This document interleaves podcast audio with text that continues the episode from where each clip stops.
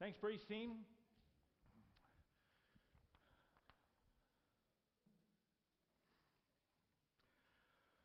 All right, well, we're beginning a new, a new series. And by the way, I have a little tickle and a little cough, so if I cough from time to time in this, don't worry about it. It's fine. I'm not dying. We're, we're in good shape. What is the most recognized symbol of Christianity? You know what? It has got to be this. Let's hope this presentation software is going to work. There it is. Look at that. The cross. That's got to be the most recognized symbol of Christianity. Okay? But did you know the crosses come in many styles? We're going to give you a little, a little lesson of the cross. Watch this. Take a look at this. look at all these different crosses. Now, we know the Latin cross. That's the Latin cross right there. But there's the Tau cross. The Calvary cross has steps going up to it, leading up to the, like the hill of Golgotha right there. There's the Celtic one, Irish right there. St. Andrew's looks like an X. Greek, uh. Okay, the next slide right here. Then there's the Basque cross, the Florian cross, another Florian cross, the Maltese again, the Serbian, the papal. Only the Pope gets to use that cross. Did you know that? Three. Only the Pope uses that cross.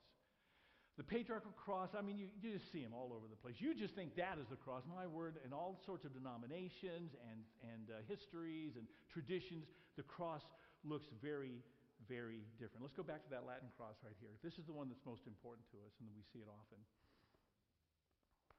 There you go. That's the Latin cross. Very recognizable. But did you know that the cross wasn't always the main symbol of Christianity? That actually happened after several hundred years. See, in the beginning of Christianity, there were other symbols. And by the way, now we're into your sermon notes if you want to take those sermon notes and kind of follow along. Ready? The cross wasn't always the symbol. Sometimes this was the symbol. The symbol of Christianity was a dove. Why would it be the dove? Well, the Jesus' baptism and, the beginning of the church. And you see this symbol carved in a lot of early church art. But then there's also this symbol, the symbol of the lamb or the shepherd. Why? Jesus is the Lamb of God and he's the Good Shepherd. And sometimes they use that symbol to represent Jesus. And then this one, and you're probably familiar with this one, it's called the fish, which in the Greek is pronounced ichthus. Say that with me. Ichthus. Isn't that a fun word? Ichthus. Yeah, you see the fish all the time. Take a look at this, okay? I want to show you. This is, a, this is an engraving from the very early first church. You see the fish. The early church actually used the ichthus to represent Christianity. Now, why? Well, let me show you this. Here you go. Take a look at this next one. This is the ichthus. Now, these are the Greek letters. Do you know what those, those Greek letters, you know how to pronounce those Greek letters? Any guess? It's ichthus, okay? That's the Greek word for fish. Ichthyology is the study of fish. That actually says in Greek, trust me, actually, I'm going to prove it to you in a moment. Ichthus. Now, you say, but that's an X. No, that's not an X. That's a chi. It's pronounced. That's why whenever you see Christmas and sometimes it says Xmas and you think that they're getting rid of Christ, they're really not. The chi is that they use that for a long, long time to represent Christ. So Xmas is actually not Xmas, it's Keymas, and it stands for Christmas. And that, that middle one that looks like a, an O with a little weird line in it, that's called a theta, and it's pronounced like our TH. So that says ichthus, and that's not a Y, so don't, this is just the way, oh, let me show you to you as a matter of fact. Let's go to the next one, you can see what I'm talking about. Now you see this as Jesus Christ, God's Son, Savior. You see this every now and then, you know, that's why we use the ichthus. But how do they get Jesus Christ, God's Son, Savior from that? Let me show you. Here we go. The, what looks like the I there is pronounced, and they take it, what they've done is they've taken the, the letters of ichthus and they've used each one to represent a word about Jesus. So they take the ichthus and they say, Iesus Christos Theos Huios Soter. Aren't you impressed I can do that? So many early mornings with uh, in college learning that stuff. Iesus Christos Theos Huios Soter. Okay, they've taken each one of those letters and written a word about it. And you know what it's translated? It's translated this way. Take a look. Iesus, that's how it's pronounced, Jesus. Christos, that's how it's pronounced, Christ. Theos, God. Huios, Son. Soter, Savior. Jesus Christ, God's Son, Savior. The early church took that ichthus and they said, let's take that, each one of those letters and we will write something about Jesus. So every time we see the fish, whether we write in ichthus or not, we all know it's an ichthus because they're all speaking Greek. And they go, Jesus Christ, God's Son, Savior. And this is the way you see it. That's the ichthus. Isn't that interesting? Aren't you glad you came to church? Yeah, well, there. All right, here we go. Ready? Yet today, the cross is still the number one symbol. Oh, I think most people would, would recognize the ichthus, but it's the cross. But the cross has caused us some problems over the years. It has. Celebrating the cross sometimes even gets in the way. Now, don't let that bother you. God designed it that way. But let me give you five reasons why the cross has been a little hard for us within the church. Are you ready? First of all, how about this? It doesn't make sense. And it doesn't. Don't tell me the cross makes sense to you because if you do, you're, you're, you're just not being honest with yourself. It doesn't make sense, and I can prove it because God said it wouldn't make sense, and He designed it that way. You're not supposed to understand it. If you can understand it, then it would be your human wisdom that would bring you right to God. Oh, I fully comprehend the cross. And God isn't going to use your wisdom to bring you to Him. He uses His wisdom, which to us is foolishness. Take a look at this passage right here. For the message of the cross is foolishness to those who are perishing, but to us who are being saved is the power of God. Doesn't mean we understand it. Just means that we see the cross and go, yeah, I know somehow my salvation and my relation with God is healed through that cross. But if you want to really sit down and explain it, well, you're going to get in a little bit of trouble. The world looks at it and goes, What are you talking about? God was nailed to this piece of wood and bled, and somehow that saves you. What are you talking about? It doesn't make. Not only that, it was a source of shame to the early church. It was. Our leader was put to death like a common criminal. There's nothing holy and righteous and, and magnanimous about the cross. When they chopped people's heads off in, in England back in the olden days, medieval times, they had a very special place where they would only chop the royals' heads off. It's in Tower Green. It's right there in the Tower of, uh, of London, right there. That's the only place. Now, the nobles, they chopped their heads off at a Tower Hill. It's just outside of the tower, and that's where they took the nobles and chopped their heads off. But the few royals who got executed because it was a special privilege were executed at Tower Green. There was nothing privileged about the crucifixion of Jesus. He died like a common criminal. And when they tried, in the early church, tried to tell people about that, they would go, wait a minute. You mean he died like a criminal? Matter of fact, this is what the Bible says. Take a look at it. Let us fix our eyes on Jesus, the author and perfecter of our faith, who for the joy set before him endured the cross, scorning its what? Shame. And he sat down at the right hand of the throne of God. Even the Bible says it was a shame. It was, the Old Testament tells us that cursed is everyone who hangs on a tree, and everybody knew it back then. You mean you died like that? Shame on you. It means you were a really bad person. It was also a source of contention, the cross was, as, as, it was preached, because the early church didn't really have a good theology of the cross. They didn't understand it very well. They didn't know how to preach it. So Paul would preach it, others wouldn't preach it, and, and there would be church arguments over the cross. Take a look at this. Paul writes, Brothers, if I'm still preaching circumcision, why am I still being persecuted? In that case, the offense of the cross has been abolished. For some, they, they didn't want to talk about it. They wanted to talk about his resurrection or something like that, but they didn't even want to mention the fact that their own Savior had died on a cross. But how about this? This has been difficult for us because sometimes the cross makes God to be like the pagan gods who required a human sacrifice. Tell me, when your children break relationship with you, do you have to kill something before you forgive them?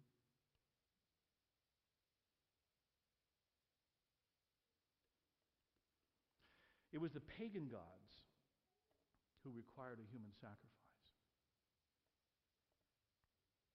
And every now and then we actually take the cross and we turn it into that almost like God is so mad at the world and he, he smells the blood of his son being poured out. Oh, yeah, I feel better now. now that my son's blood is on the ground.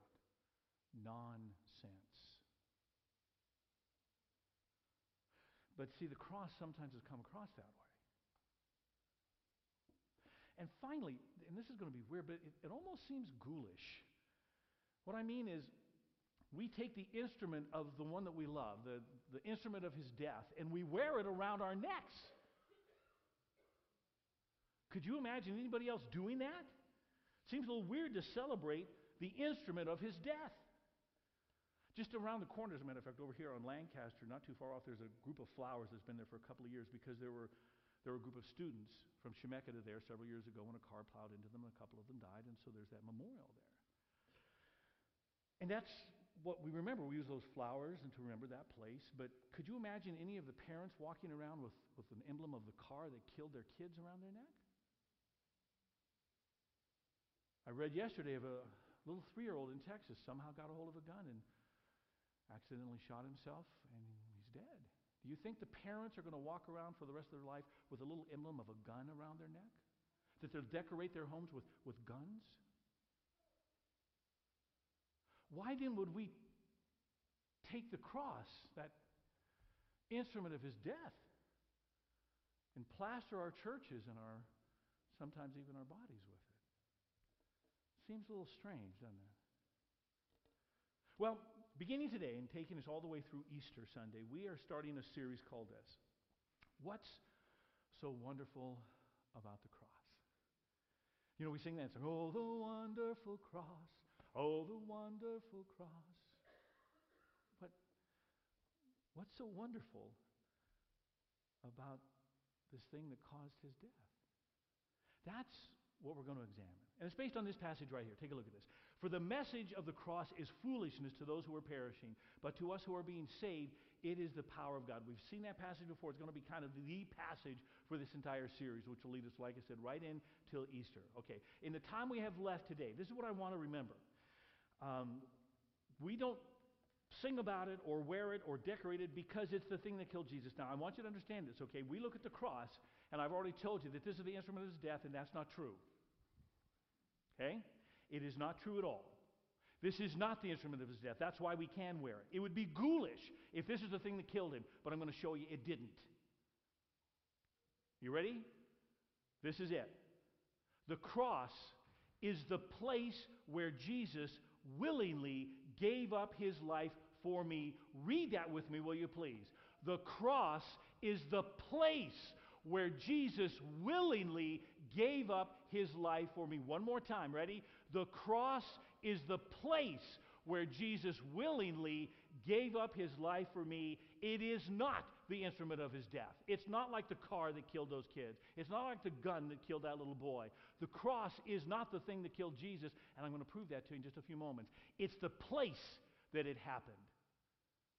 And just like over here in Chemeketa, where the, the place where it happened, we, we decorated with fires and remember that place. We remember the place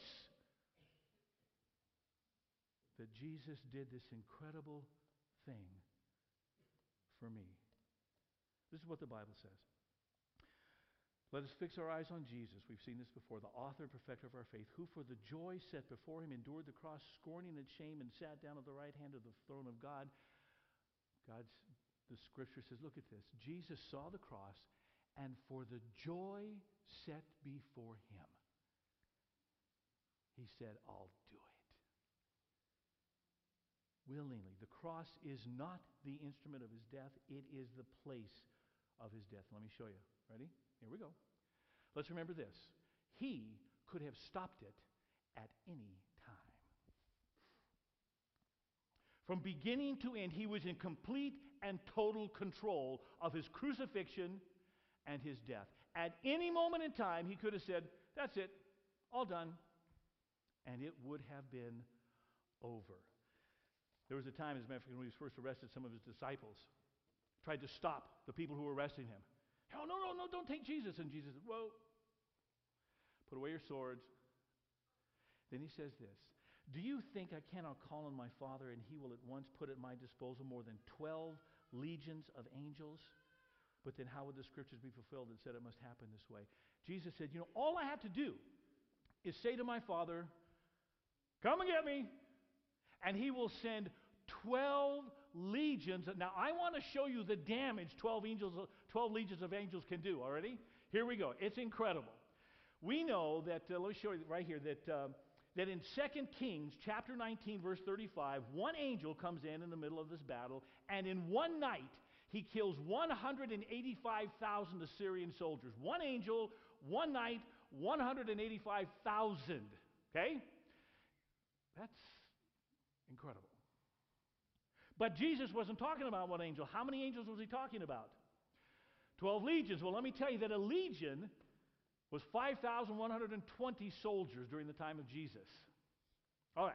So that means that 12 legions would have been 61,440 angels who in one night together can they can each do $185,000 so we have I mean 800 185,000 people here we go so 185,000 times 61,440 equals are you ready? Here it is. What is that? 11 billion 366 million 400,000 people. There's only 7 billion people on the planet now. Jesus said, All I have to do is this, and every single person on the planet is dead except me.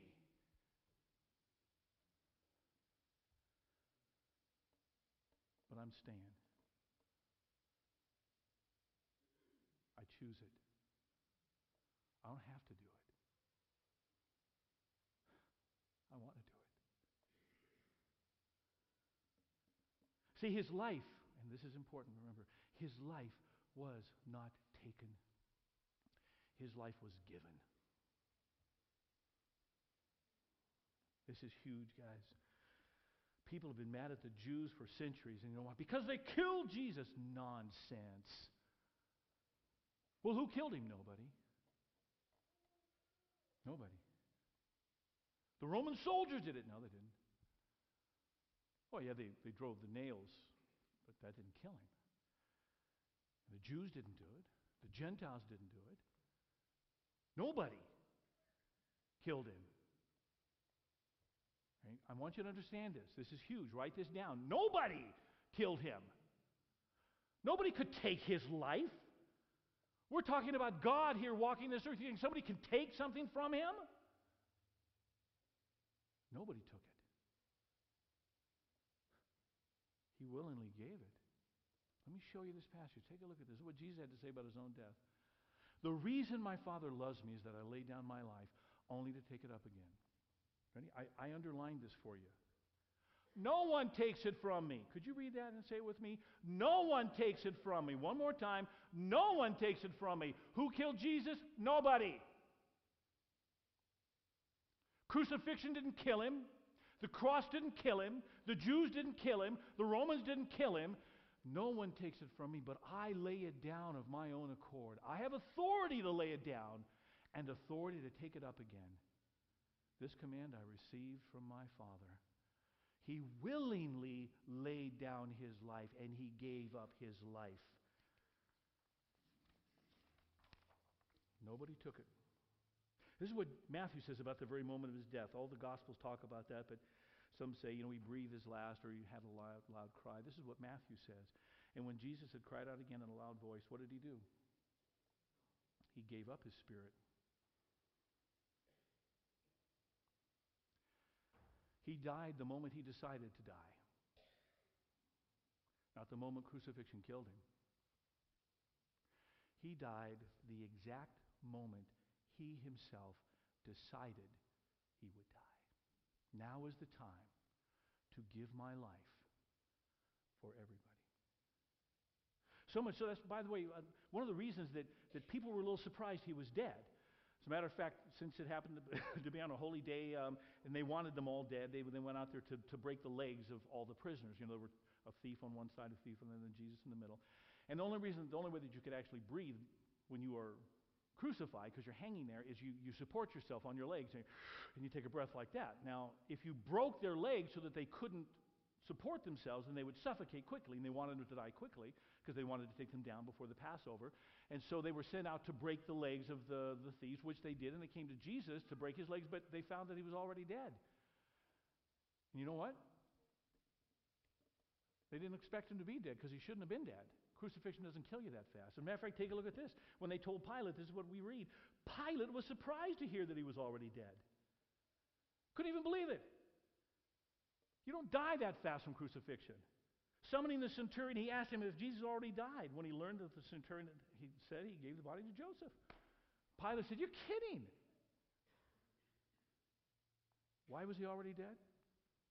He wasn't going to let crucifixion or human beings take his life. he chose the exact moment. He hung there and said, Now. Nobody took his life. He gave it. The cross is the place, and the reason we celebrate it, the reason it is so wonderful, isn't because it killed him. It's not the instrument of his death. It is the place where Jesus willingly gave his life for you and me. And that's what makes it so wonderful. But it's more than that also. It's, it's also the place where Jesus showed me how deeply I am loved.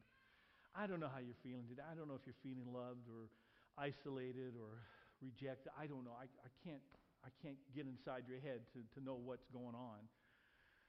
Maybe you've been single so long and you wonder if anybody's ever going to love you. Maybe you've been rejected and you wonder if anybody's ever going to love you. And see that cross? That cross is the place where someone showed you how deeply you are loved. This is what Jesus said. He said, Greater love has no one than this, that he lay down his life for his friends. This was his prediction to say, You know what? Let me tell you how much I love you. Let me tell you how important you are to me. You don't even get it yet. But in just a little while, I'm going to give up my life for you so that you can live. You are loved with a deep everlasting love. Scripture tells us this very rarely will anyone die for a righteous man, though for a good man someone might possibly dare to die. But God demonstrates his own love for us in this while we were still sinners, Christ died for us. Jesus willingly gave up his life. That's the place that he did it. Because he loves us so And this is the first and the most important reason why the cross is just so wonderful. In the weeks to come, we're going to look at all the other reasons. Because the scriptures say a lot about the cross and what happened on the cross and why we think it is so wonderful. But I need you to stop thinking that this is the instrument of his death or that Jesus died of crucifixion or that the cross killed him. That would be ghoulish to wear that around your neck. This is the place that Jesus Christ willingly, gladly, joyfully gave up his life at just the right moment so that you and I would live. That's why it's so important. Let me give you some examples right here and we're done. See this picture? You know what that is? That's the stone wall at Gettysburg, the third day of the Battle of Gettysburg the, the uh, Confederate soldiers, Pickett's charge, ran against that, and the Union soldiers defended it, and thousands upon thousands upon thousands of men died right there in a hail of bullets. You know how I remember them? We remember them this way. This is the cemetery at Gettysburg. I've had the privilege of walking through there. It brings tears to my eyes to see all these young men who gave up their life. You know what this next picture is? Anybody guess? That's Omaha Beach, as seen today. Now, on June 5th, 44, it looked very different. Thousands of men stormed that beach to establish a beachhead so that the scourge of fascism in Europe would be stopped. And there's nothing there right now that would remind us. So here's how we remember. Take a look at this next picture. It's the cemetery in Normandy. Of all these young men who gave up their life for our freedom. We don't celebrate the guns and we don't celebrate the bombs, but we remember their graves. And when we think about the love that God has for us and we celebrate what Jesus Christ has done for us, this is what we remember. What's so wonderful about the cross? It is the place where Jesus willingly gave his life for me and for you. Can you say that without looking at your notes? Let's give it a try. The cross is the place where Jesus willingly gave his life for me. One more time. The cross is the place where Jesus willingly gave his life for me. And I'll wear it, and I'll decorate with it, and I'll celebrate it because it's the place that the greatest act of love for me has ever been done, and I want to remember. Let's pray together, and then we can enter into our Selah time. Father, thank you. We, we really have misunderstood the cross. We've been mad at people because we think they killed Jesus, or we felt guilty because we think we killed Jesus. And Father, that's not true. The cross does tell us about sins, and Father, we'll look at that in the weeks to come. But Jesus, nobody took your life. Nobody forced you there. Nobody forced you to stay. You could have stopped it at any time. And you gave your life when it was time, your own time, at your decision to give your life for us. Thank you, Father. Thank you, Jesus. As we continue to move closer to that celebration of your resurrection and Easter, Father, when we see the cross, we want to be able to remember it as that place that your Son so willingly gave his life for us. And we say